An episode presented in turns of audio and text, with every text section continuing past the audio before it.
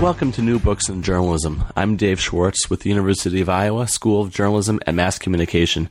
And in this episode, we are talking with Eric Simons, the author of a book that I have just been dying to get my hands on and have been so ready to uh, talk to the author about. The book is The Secret Lives of Sports Fans The Science of Sports Obsession. Um, it is a great read, and we hope that you enjoy the interview. Eric, thanks for joining us.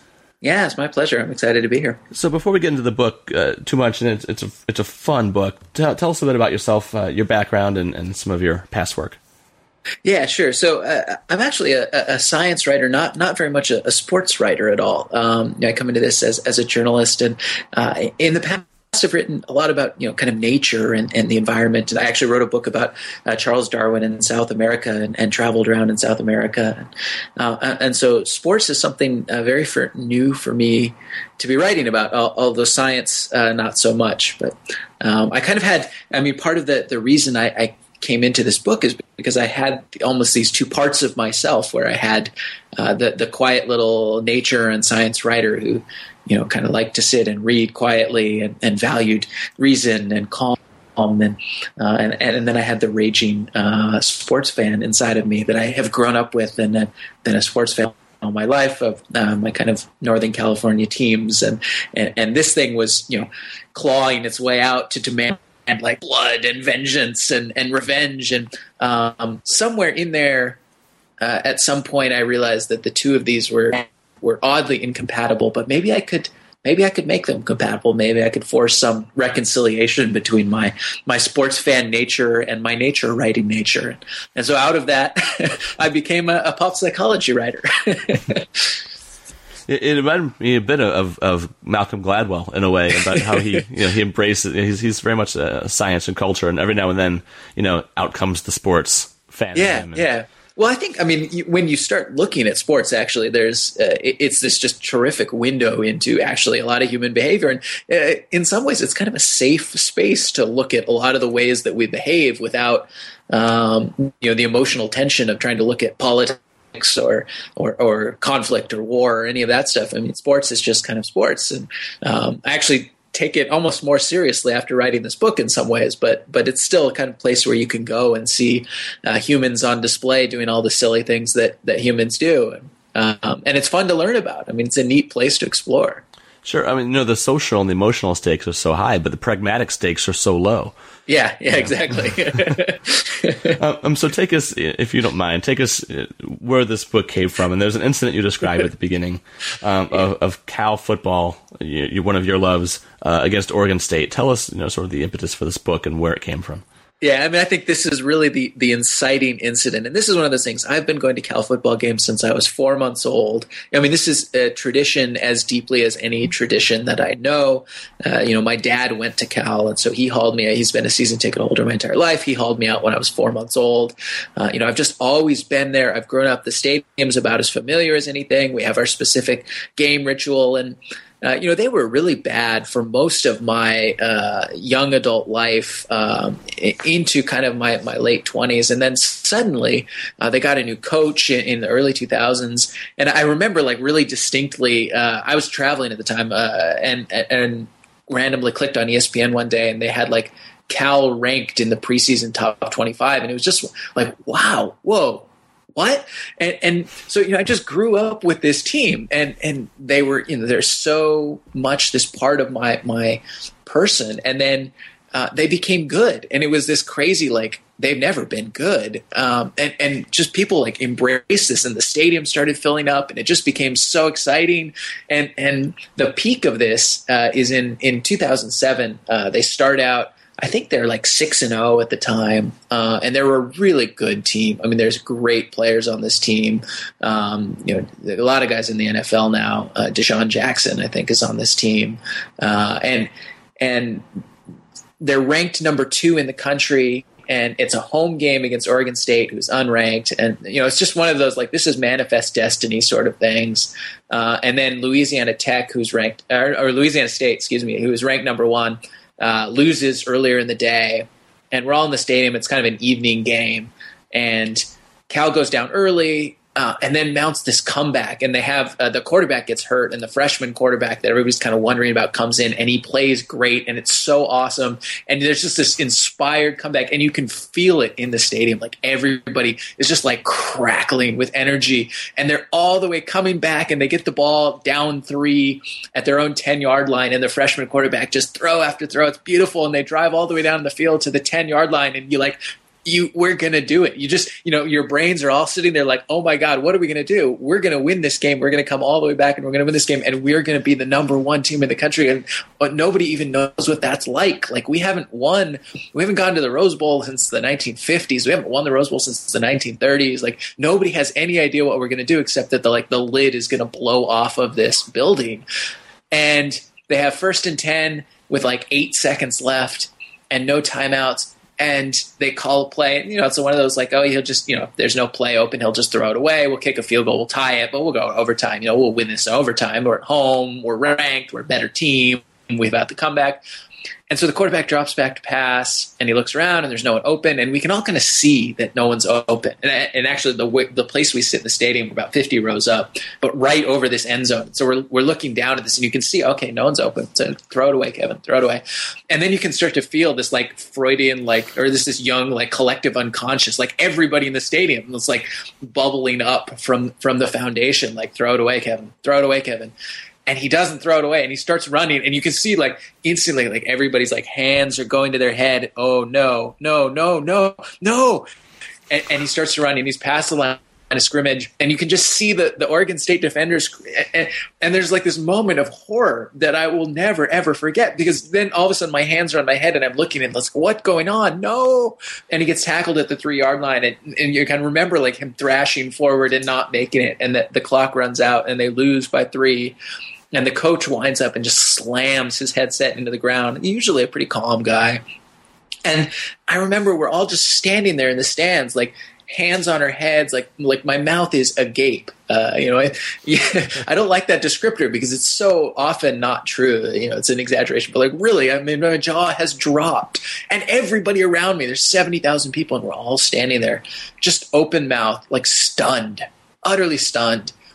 And then you know, we, we file out eventually, and and I had taken the train over from San Francisco where I live, and so I remember riding the train back. And the game ended, I think, around uh, you know eight or nine p.m. or something, which is perfect time. Everybody's going into the city on the train, and they're all dressed up, and you know they're going to nice dinners, and like I I love going out to dinner in San Francisco. It's a great food town, and you know, there's these exciting new restaurants, and there's theater, and like, I'm just th- thinking, I'm riding this train, and, and, and here's all these people who are so excited and uh, about all these you know nice things they're going to do in their lives with the, the theater and the, the movies and the big lights and the the great food and you know classy cocktails and I'm like crammed in the corner of the train and I smell bad because I've been sweating for the last 6 hours and for dinner I had like you know some horrible stadium hot dog and, i just had this like well, what is wrong with me? I have this headache that I get when I wear my Cal hat for too long. like I need to get a bigger hat, but this is the this is my hat. This is what I wear. And it's a little too small now because it's shrunk over, from sweat over so many Cal games.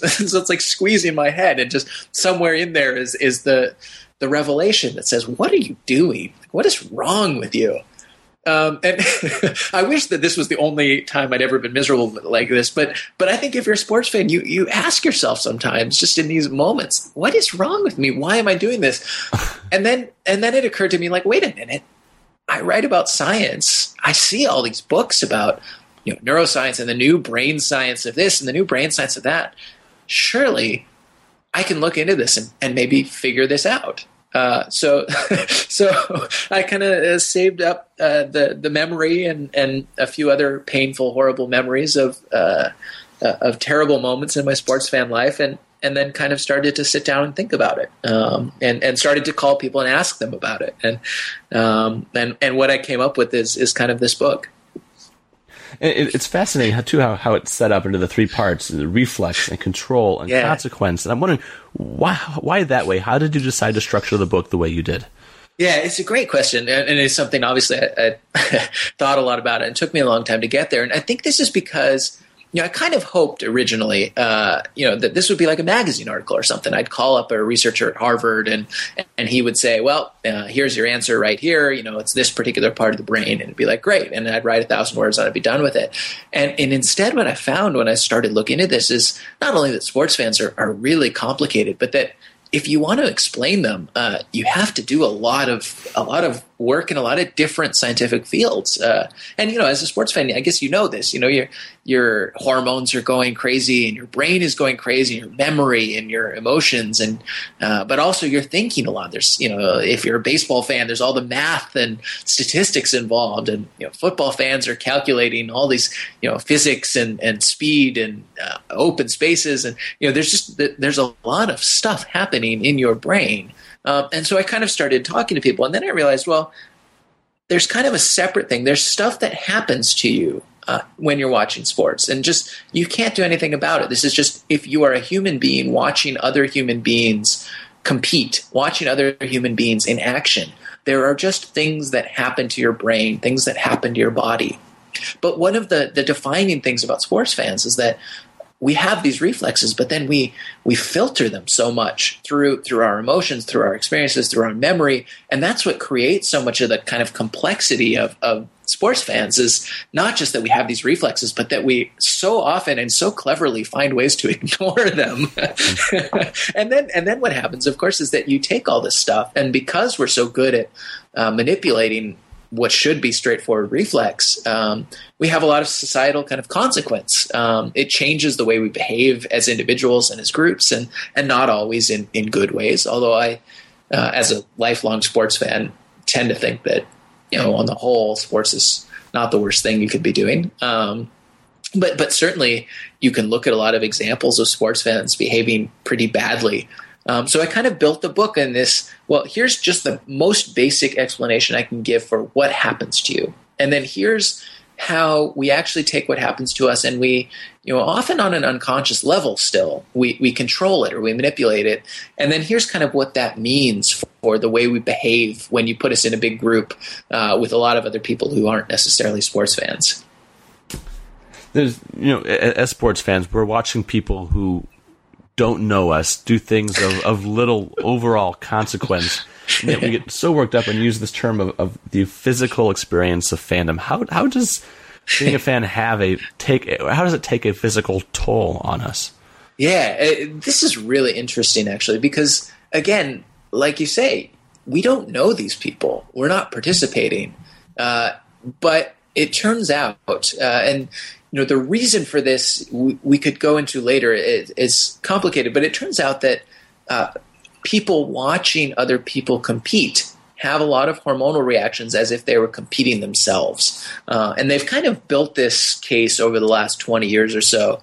Um, they've known for longer than that that if you are in a direct competition with someone, if you're fighting them, you're boxing them, even if you're you know playing chess against them, playing tennis against them, uh, you know, sort of less belligerent sports, um, you have a pretty predictable uh, testosterone response in particular, um, but but all your kind of hormones that you have that control a little bit the way you feel, uh, the way you act.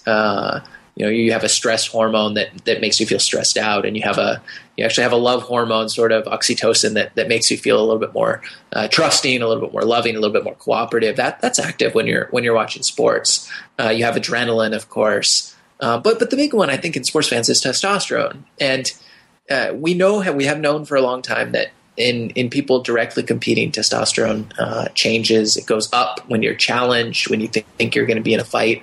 Um, it seems to go up again when you win a fight. Uh, they argue that there's an evolutionary explanation for this, which is that uh, if you have won a fight, you know whether you're a bird or a monkey or a human, um, there's some evolutionary benefit to, to consolidating your victory and, and going on and, and beating up other people right after you've won. and and if you've lost uh, a fight, it, it's better to go off and heal and, and recover than it is to just keep stupidly fighting. Um, so you basically see in winners, you see their testosterone continue to go up, and in losers, you see their testosterone go down.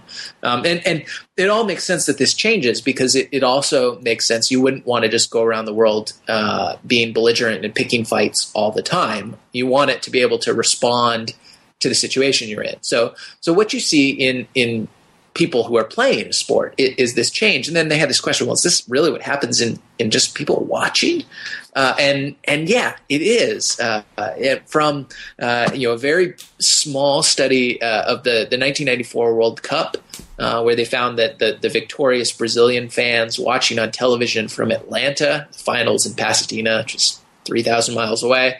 Uh, the victorious fans had a testosterone increase. The, the losing Italian fans had a testosterone decrease.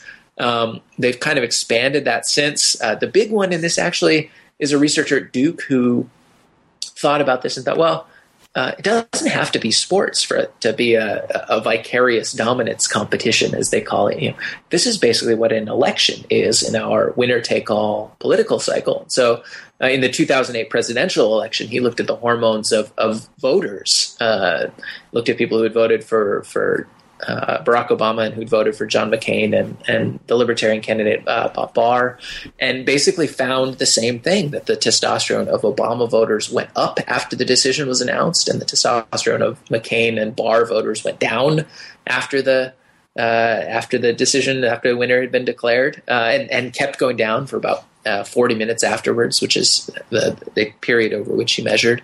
Uh, and so, so there's this this response. Your testosterone is changing uh, just based on whether they, they win or lose when you're watching.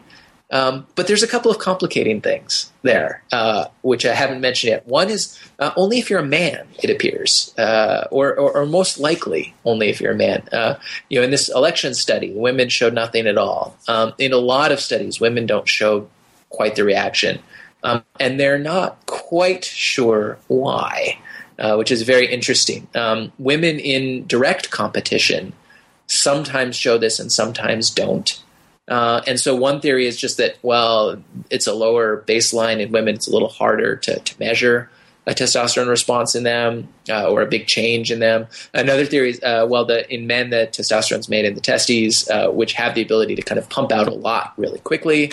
Uh, women, testosterone's made in the ovaries and in the adrenal glands um, it doesn't happen as quickly. So they may have a testosterone response to something like this, but you don't measure it quite as fast. You don't see it 20 minutes after an election like you do in men. Um, but but either way, uh, you know, there's kind of this interesting uh, gender imbalance in, in how your hormones respond. The other interesting thing here is that none of this actually happens at all if you don't care. If you're just a neutral person watching this election, your testosterone doesn't change because you don't care. Um, and so it's this reminder that, well, you have this this unconscious reflex, and you know all the you know the the legend of testosterone. It makes you aggressive and, and belligerent and and all this stuff. But uh, uh, you know, so it's like it, it, robs you of your free will while you're watching sports. You're you're you're just sitting there minding your own business on the couch, and your team wins a game, and your testosterone goes up. It's like that's not fair. But but it's also uh, only because you care. Um, and and so this is kind of where you know you get into this idea of reflex and then how we control our reflex because it turns out that with testosterone especially uh, there's a lot of stuff that goes into how big the response is, um, how much you care, how much you think you participated in the outcome. Even in even in people like on a soccer team who are competing directly, if you scored the winning goal, you have a higher testosterone increase when you win than than somebody who feels like I just sat the bench. Uh, and and so in fans, this is true a little bit as well. The more invested you are, the bigger your response. The more emotional the game is, the bigger the response. And it turns out there's a lot of ways we have developed to kind of uh, control this this testosterone reflex, which is pretty interesting. It almost sounds as if testosterone is some sort of a as a, a physiological currency yeah, I think I think that's accurate. I mean, you have little bits of it, and you, you can um, you can use them. Uh, you can expend them to kind of gain a temporary boost, and uh, it really raises your your awareness, your situational awareness, and, and your power, and promotes muscle growth and this sort of stuff. And um, you can kind of spend it uh, at that time to to become more aggressive and go on and win something. Unfortunately, as a sports fan uh, you you can't make your team win anymore once they've already won. But uh, you know you can you can right you can use it and, and, if you lose it a little bit it's better to to not just keep gambling away your testosterone. It's better to go back and recoup your recoup your losses some other time. It's interesting. I, as i was you know reading through the, the, the part one i was thinking, you know, i grew up in st louis and so i'm a st louis cardinals fan. And you know they won the world series in 82 and then not again until 2000 six. And I remember, you know, being so geared up during that World Series, and they and they won. The final out is made, and they and they win. And Adam Wainwright, you know, strikes the guy out to, to end the game. And instead of getting higher, I almost felt almost like like some like numb. But it, but Yeah. it was, it was like like I had plateaued on some level. like that's it. I I've achieved this. Yeah. As if I was somehow on the field with them. Yeah, and I think, I mean, there's a couple of ways of, of thinking about that as well. Um, I mean, one of them, the other big reflex that I haven't really talked about is kind of what's happening in your brain, which is the way you see the world, um, which allows you a very deep empathy with uh, with the players, with other people in action. And uh, you know, I can describe this this mirror neuron uh, system that they call it in your head, which is uh, what basically what they think is there's these neurons. You, you know, when you do an action, you you have a, a set of neurons that that tells your muscles, okay, here's what we're going to do. You're basically planning neurons and the the neurons that then say specifically, okay, you know, arm muscle do this. Um, and and what they noticed about 15 or 20 years ago is that well, it seems like these planning neurons turn on uh, whether you're doing the action or just watching someone do the action. Uh, in fact, it seems like they do it whether you're just hearing about it. Um, so if you say uh, hit the baseball, um, you know all the the neurons that would plan and execute the action of you hitting a baseball light up, and the more you do something, it seems the more active those are. They actually test. Um, they have this great test of basketball players, uh, and they're looking at elite basketball players and just people who watch a lot of basketball coaches and sports journalists and then people who don't ever play. And they measure not only their brain activity but but the muscle like twitches in their hands and forearms. And they find uh, the elite players basically have more activity in uh, in their hands when uh, there's these little tremors uh, they call them corticospinal activations. Uh, you know they're they're getting ready when they see somebody shooting a basketball, they're getting ready to go do a rebound in a way that people who don't watch basketball aren't. Uh, and and so the argument is you have this really really deep empathy with other people, uh, and especially people who are doing an action that you've watched a lot or that you've played a lot. Uh, and and especially people who you apply a lot of filters to, especially people who are in something that you perceive as a, friendly group, uh, people that you identify with. Uh, you know, there's all these kind of ways that you can deepen this empathy response so that you really are running this like full scale simulation as if it's you out there. Um, and so when they win the World Series, like number one, yeah, you do feel like you're on the field because your brain is kind of uh, running around like you are. Um, and then there's a lot of emotional stuff you apply on top of that uh, that'll really make this feel even more real to you. So it's a pretty, I mean, it's a pretty great and complicated uh, description of euphoria, I guess. I guess the other side of that euphoria would be, and I hate to pick on the poor city, but you've got a great chapter on Cleveland. yeah. um, you know, and, and sort of this identity that goes with, with people who identify with teams from Cleveland, and of course Yeah. they haven't won a title. I don't know in fifty plus years or however long it's been in any Yeah, sport. It's been a while. Yeah, and they, they know exactly when it was, uh, which is one thing I, I love about Cleveland. Um, I, I think Cleveland has two big points, though. One, one of which is that you ask, I mean, they're kind of the perfect study for, well, if you know that you're getting jerked around by your testosterone and you know that you're behaving badly because of sports, that sports has a lot of negatives. Um, and, and then you see a team that never ever wins, that for 50 years has found creative and, and terrible ways to lose. Why do you keep coming back? Uh, and this was kind of the question that uh, that I went to Cleveland trying to get people to answer. Is like, why are you still here? Uh, because you know what what's the the meaning of this? And the answer uh, there's there's two of them, and I, I like both of these a lot. One of them is that this is a really important source of identity for people. That uh, you know, this is a world that can be quite complicated. You can fall in and out of love. Uh, you can lose your job. Uh, you can move. You can you can lose your house. You can you can leave a city.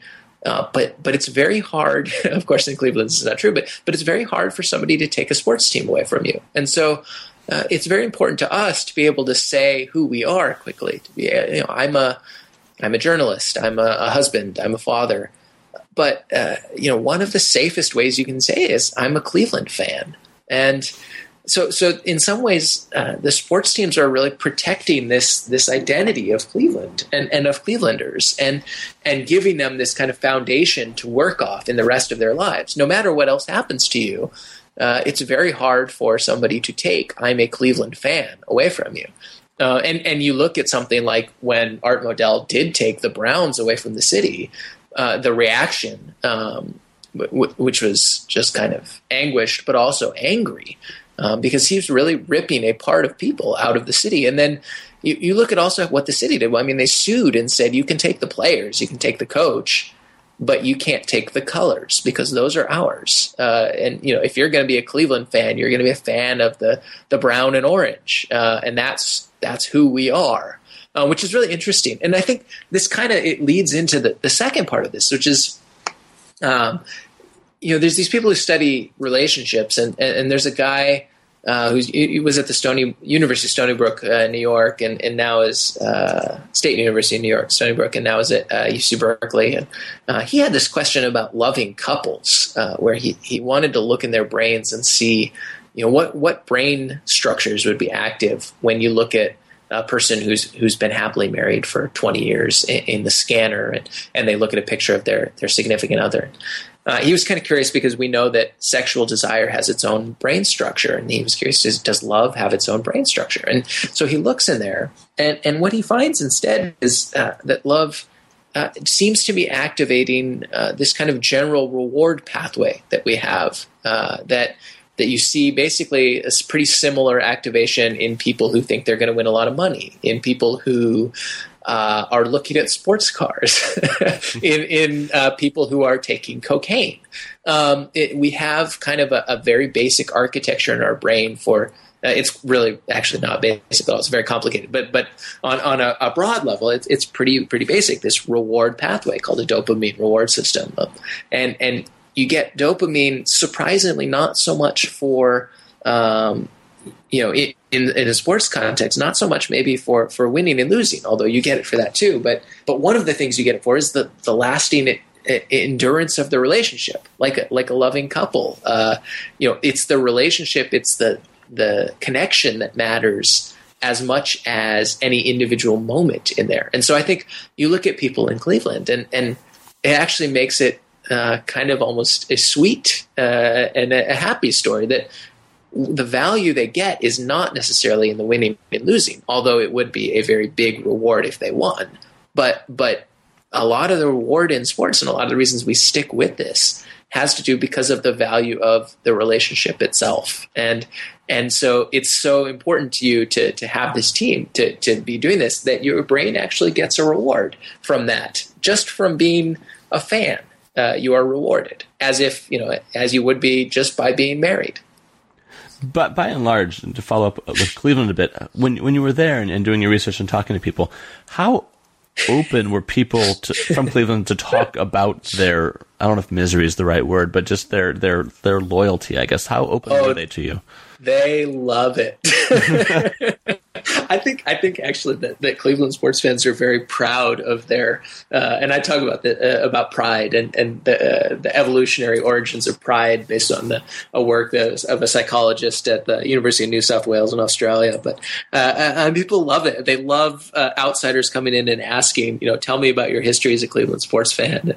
And, you know, everybody I asked, I was walking up to random people on the street, and they just, I mean, it's hilarious. They're leaning over and pointing in my notebook and you know saying, write this down, write this down uh, we're the most miserable people. And you'd ask, like, I'd ask, well, you know, what about the Cubs? Oh, don't bring that weak stuff here. the Cubs, get out of here. Yeah. Well, what about Seattle? What about San Diego? Oh, come on, nothing, nothing like us. And he was like, you'd ask him about Seattle, which is, is like not exactly a happy sports city, um, especially lately. And they're like, oh, the Supersonics won the NBA title in the 1970s, and nothing like us.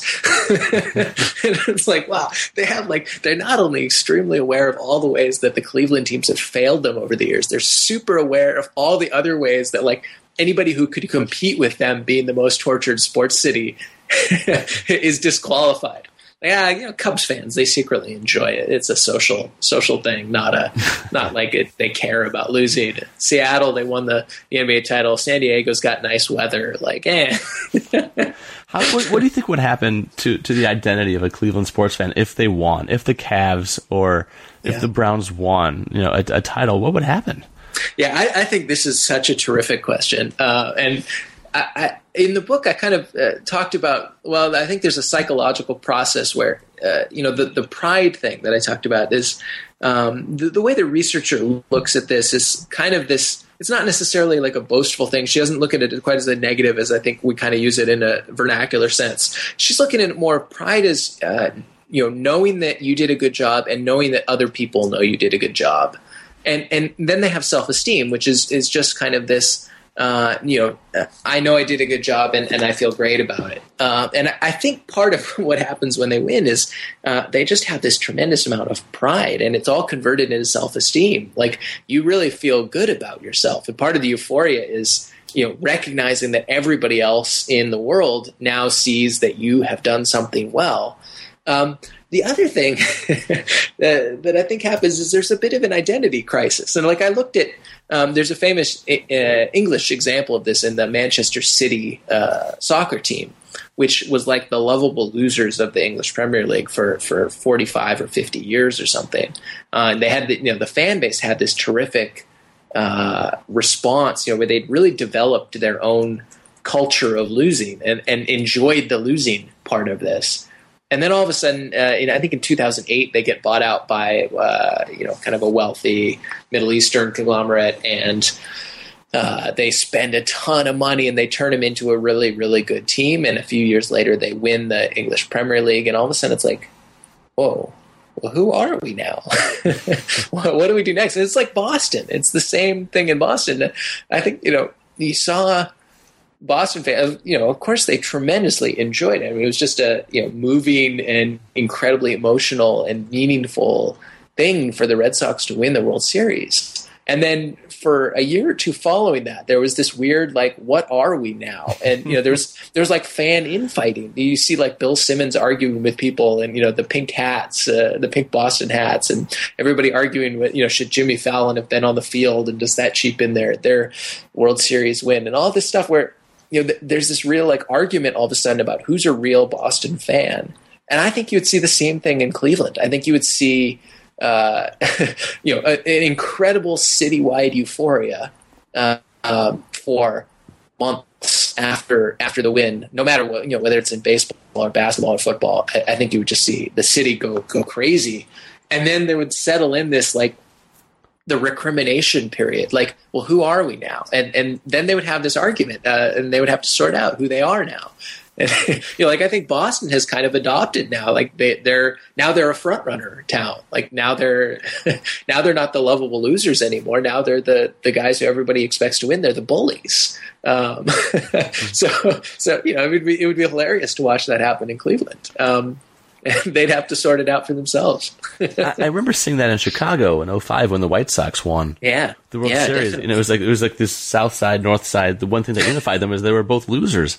And then, and then the White Sox went and won and, and the urban legend was that Jerry Reinsdorf had once said that he would trade all six Bulls titles for one World Series win, and then he, you know, they fi- he finally got it, and you can see this this power dynamic shift in Chicago yeah. when they won, where all of a sudden the Cubs fans got a little quieter, yeah. You know, and the Sox fans, you know, stuck out their chest, and even now, as they're you know having, suffering through a miserable season, and yeah. the Cub fans say, "Ha, you're even worse than we are." They still go back to, "Yeah, but we won the World yeah. Series." Well, I mean, it's been pretty interesting to be here in San Francisco. I'm not a, a Giants fan necessarily, but uh, yeah, the city really went nuts. They've won two of the last three World Series, and people here have just gone crazy, and they hadn't won one in their entire time in San Francisco before that, and so uh, it was interesting I hadn't been really in a citywide euphoria like that, but I, I kind of live on the outside of the, the mission district of the city, which is not necessarily what you think of as the the big sports uh, part of, of San Francisco. And none, uh, you know, nonetheless, it just went crazy. A million people showed up for the parade, and there was this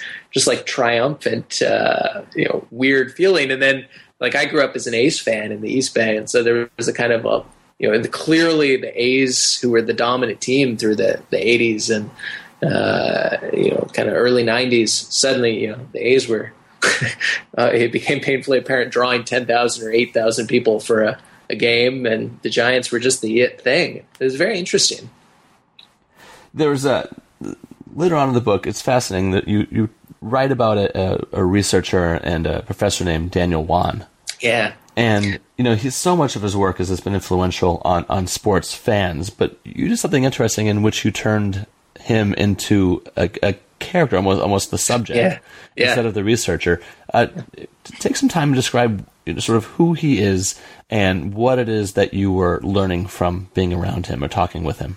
Yeah, um, so he's great, and uh, the reason I turned him into a character is because I started calling people, you know, looking into this stuff, and then realized there aren't a lot of people who actually are looking at sports fans, uh, and I found that pretty interesting. You know, from the testosterone guys who are looking at elections, and the mirror neuron people are they're looking a little bit at sports fans, but may, may you know it's not their priority. They're looking, they think that this is the answer to uh, autism, and you know they, they think that this explains serial killers have a deficit of mirror neuron function and empathy, and uh, you know it has all these implications for the development of language. Like, why are they going to waste their time looking at sports fans? And so, you know, I kind of was going in circles for a while, trying to find well, who actually studies the sports fans.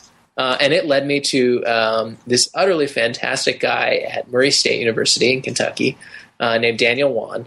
Um, and and I made trip. He, he does a little conference every year with a, a friend of his who's also a, a, sports fan researcher at Western Kentucky, um, and they have a little kind of symposium every year uh, where they go over kind of what they're working on. And um, so I went out there and visited them, and, and they were just they were terrific guys, and um, I, I, I turned them into characters in part because I enjoyed so much the the way they go about looking into sports, and and so Dan and I had these conversations, and I mean, he arrived in it the same way that I did. Uh, he was he's a big Royals fan, uh, but but he's also just uh, you know he he has all the same. Uh, why am I doing this? Questions, and and he's set about over the last twenty years to kind of do his best to uh, address all these questions. Um, you know, and he, he doesn't have a big a big research lab, so a lot of it he's had to do pretty cleverly, just kind of as he can. Um, but but he's really got there, and he's asked all the questions uh, in, in, his own way, and and so it was really fun to talk to him. And we went out to lunch and just kind of had this long talk. Um, you know, I also he's just a very funny funny guy, so he'd have these terrific. uh, you know, I'd I'd ask him these questions. Well, you know, people talk about this as an escape. Uh, you know, I, I never feel like it's an escape for me because my teams all make me miserable and I generally like the rest of my life. And he just like jumps in right away. It's like, it's because your teams suck. um, so he, he's, he's a great guy. And I, I, think the other neat thing that he did that, that really helped me was uh, he kind of has done a lot of surveys and, and, uh, uh, you know, just kind of polls of people, uh, and has really narrowed down the uh, why people do this to kind of eight like reliable here's why people say they are sports fans, um, which kind of illustrates the complexity of this. I mean, there's eight that he's got sort of fundamental, like different ways we could all be watching this, um, but also as helpful as, uh, you know, just okay, here are the kind of ways into this for people. And he's done work, you know, how do people get introduced to sports? Uh, you know, why do they say they go to sports? Uh, and he's kind of looked at, uh, you know, how do people uh, you know behave how what do they say about uh, why they go to games live and he, he it, it, gets almost uh, uh, crazy at times when he's doing studies you know they'll ask him to come up with a formula for for predicting uh, you know fan success or you know fan engagement or something well, okay. if you add this and this and this and this together, I guess you kind of get a little measure of fan engagement. So uh, he's a he's a fun guy to talk to, and he has you know just interesting work, and uh, he has this backstory where he he wanted to do work in social science. He got a PhD in, in psychology, and you know, as he was going around, uh, you know, trying to figure out what he was going to do his his work in, uh, he, he, tells the story that everybody else seemed so miserable. He's like, man, I better pick something I'm interested in. Uh, he was interested, as I am, in uh, in sports fans and, and why they behave the way they do. So. Uh, why do you think? And I'm going to ask you to speculate a bit. Why do you think more work more research hasn't been done on sports fans? uh, I think there's there's two reasons. Um, one is that uh, I, I, think legitimately it's hard to get money for it. Um, you know, right. if you're running, uh, you know, the just still like brain scanning technology is is new enough that it's expensive still. Um, and if you're applying to limited funders um, and you know limited time in the machines, and you need a lot of money to run a a brain scan study, uh, it's hard to uh, if you're competing against all the really valuable things that are happening out there, and Dan and I talked about this too. It, it's hard to say, well, my my study of why some Cubs fans cry and some don't uh, needs priority over why do some people get cancer. Um, I mean, you know, you kind of understand there, but good point. but but at the same time, I mean, I actually think there's a lot of valuable stuff. I mean, I was saying earlier, I think the cool thing about sports fans is this is actually a way to look at a lot of very basic human processes and the way we behave, not just in sports, because our, our behaviors in sports are not, you know, it's not like we have a sports watching part of our brain. Uh, we just have a, a regular old human brain. And we're recruiting all these other things that we do in other places and using them in sports. And so, I mean, my opinion is that sports is actually a really valuable way to study uh, you know human behavior uh, and human behavior in a lot of ways you know it's easier to study sports fans uh, you know if you want to study tribalism and how people behave in groups you know you could spend a lot of money uh, you know doing a, a year long ethnographic study of uh, of a tribe somewhere in Papua New Guinea where you could just go look at Cubs and White Sox fans um, well, you know, this, I think we've got. I'm sorry to cut you off, but you've got this yeah. about groups. You've got this great little passage in there yeah. about about the post 2003 Super Bowl Raiders. you know, in which that was sort of they peaked and then have hit yeah. this epically low valley in, in, the team's history. Kind of explain what that was like. well, uh, Raiders fans. So Raiders fans are getting back to this little. I mean, they're a puzzling group, but but I actually find them uh, much nicer and more pleasant than their reputation. And I think a lot of this has to do with with the way we act as groups, and, and getting back to this idea that that uh, uh, you know the the brain reflects uh, the way we act as sports fans reflects a lot of the the ways we act as people, and and Raiders fans are are very, or at least the the really hardcore ones, the Raider Nation are, are very. Uh, tight with each other. This is a family to them. And and one of the things that this kind of does and the way our brains are set up to process groups is this makes you uh, favor people in your own group, and and so they really, you know, in a lot of ways, the the Raider Nation is an interesting model because it is kind of all uh, classes and races and genders. It really uh, embraces them all as long as you're wearing silver and black, like you are a member of this family. But then they're so proud of the family and they're so into the family that a lot of times they misbehave to non-family members. so I have I have a couple stories about the Raiders, uh, the Raider Nation in, in my book. And, You know, the one uh, I, I, kind of like the most is. Um, a lot of the different characters in the Raider Nation and their kind of ups and downs over the last few years and how they got to be where they are. And, uh, and, and, this guy, Gorilla Rilla, who they describe as the beating heart of the Raider Nation, a guy who's dressed up for the last 18 years as a gorilla for, for all Raiders games. And, uh, and is like the sweetest, nicest, kindest guy I've ever met. I mean, he's so, so nice. Um, but he really is just all about his Raider family. You know, he's all about kind of loving his his friends and his family and his team.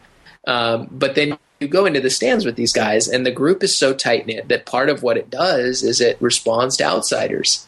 Um, it, it, just uh, you know th- there's some psycholo- like psychologists have different ideas about where in our past kind of our, our propensity for, for, group conflict comes from but but one of the arguments is it's just uh, you know we're really good at identifying people in our own group and really good at applying all these biases um, just unconsciously we we think better of ourselves and of the people we're close to than than we do of outsiders. And the Raiders fans are like this living example of this. They just they're very bad at assessing the motivations of others and in, and, and assuming hostile intent uh, uh, when none is intended.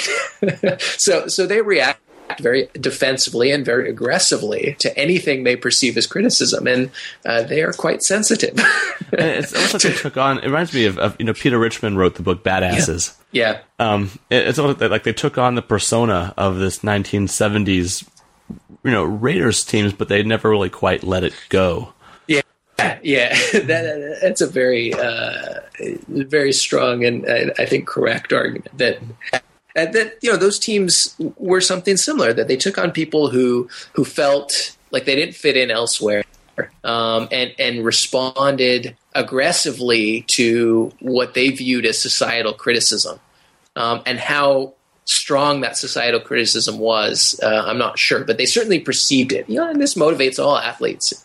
You know aaron rodgers who went to cal and you know became the the green bay packers quarterback is motivated by you know what he perceives as this giant slight of the universe that nobody drafted him to go to a major college until Cal's coach picked him out of junior college and uh, that he dropped all the way to you know 24th in the first round or whatever. Like well you know that still means you were in the first round. Like it still means everybody thought you were pretty damn good. Um, but you know people take slights against them and, and blow them up. And I think the Raiders do this. And and you know they had these players who who felt miscast elsewhere. And so it would come here, and the fans adopted this. Like, we don't fit in with the rest of society, so, so we got to be Raider Nation. Um, and I think it's still true a little bit. Like, I think most of these people would, would fit in just fine, but but perceive the world as hostile to them, um, in part because it gives value and meaning to their group.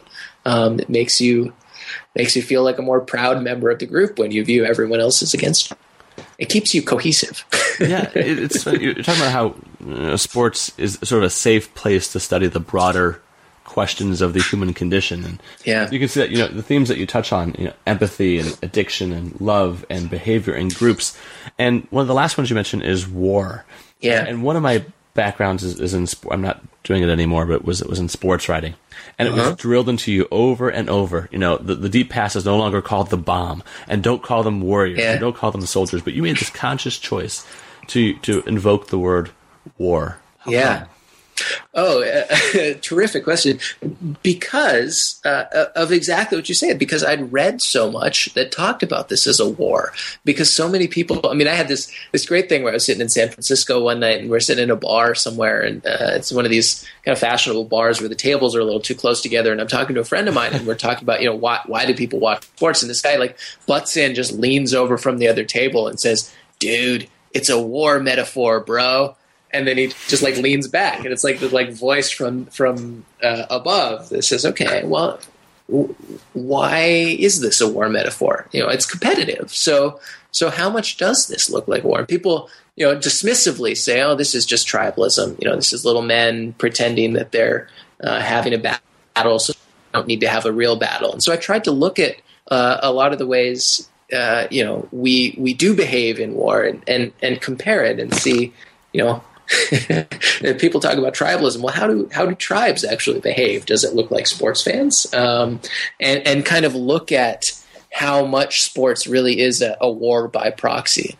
Um, my my argument in there is actually not as much as it has always been given credit for, and that uh, you need to separate out uh, the way humans fight with each other. You separate conflict from competition, um, and and that you know, unless you really look at war as something, uh, you know, between nations as something involving a lot of complexity and different action. You know, it doesn't just involve conflict; it involves love and sacrifice and altruism and all this stuff. Well, okay, then maybe sports is more of a war metaphor because war is just the human condition. But um, you know, in terms of just specifically, is this conflict? Is this simulated conflict? I'm not so sure. Uh, I think it's much more accurate to say that this is competition uh, and that humans are very wired to like competition, but I'm not sure that we're wired for conflict.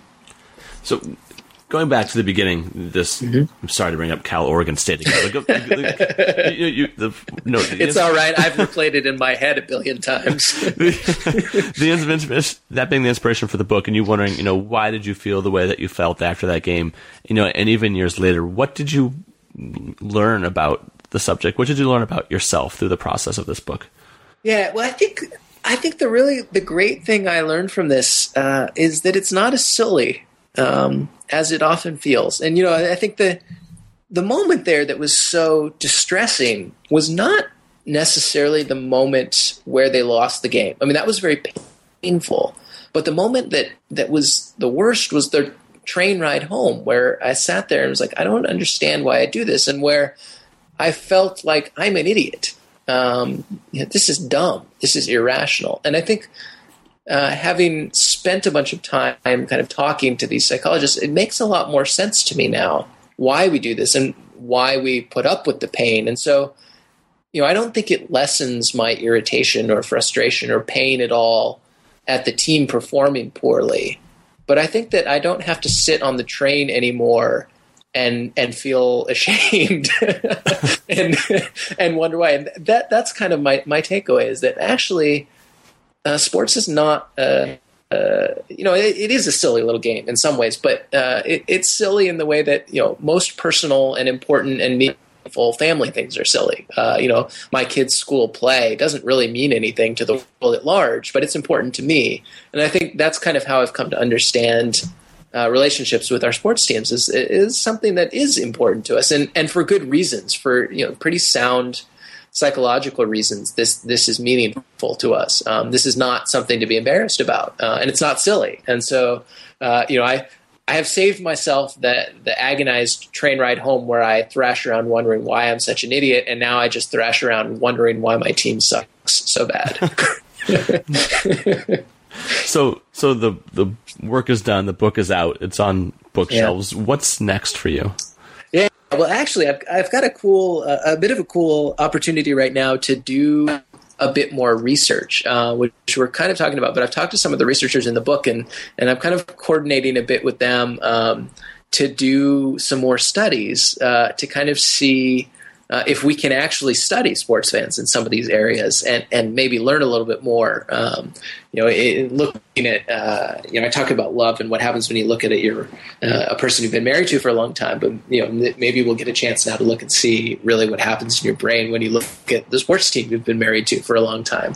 Um, so I'm doing a little bit of that, um, and and I'm kind of just back to uh, you know, writing for magazines, I may just return to my quiet, happy little world of nature writing where there are no, uh, where I can once again separate my professional life from uh, the agony of all my sports teams. well, the book is The Secret Lives of Sports Fans, The Science of Sports Obsession, and the author is Eric Simons. Eric, I've had a lot of fun. Thanks for joining us. Yeah, me too. That's terrific. Uh, thank you so much for having me. This has been New Books in Journalism, part of the New Books Network. You can find The Secret Lives of Sports Fans by Eric Simons at Amazon and other retailers. Thank you for listening.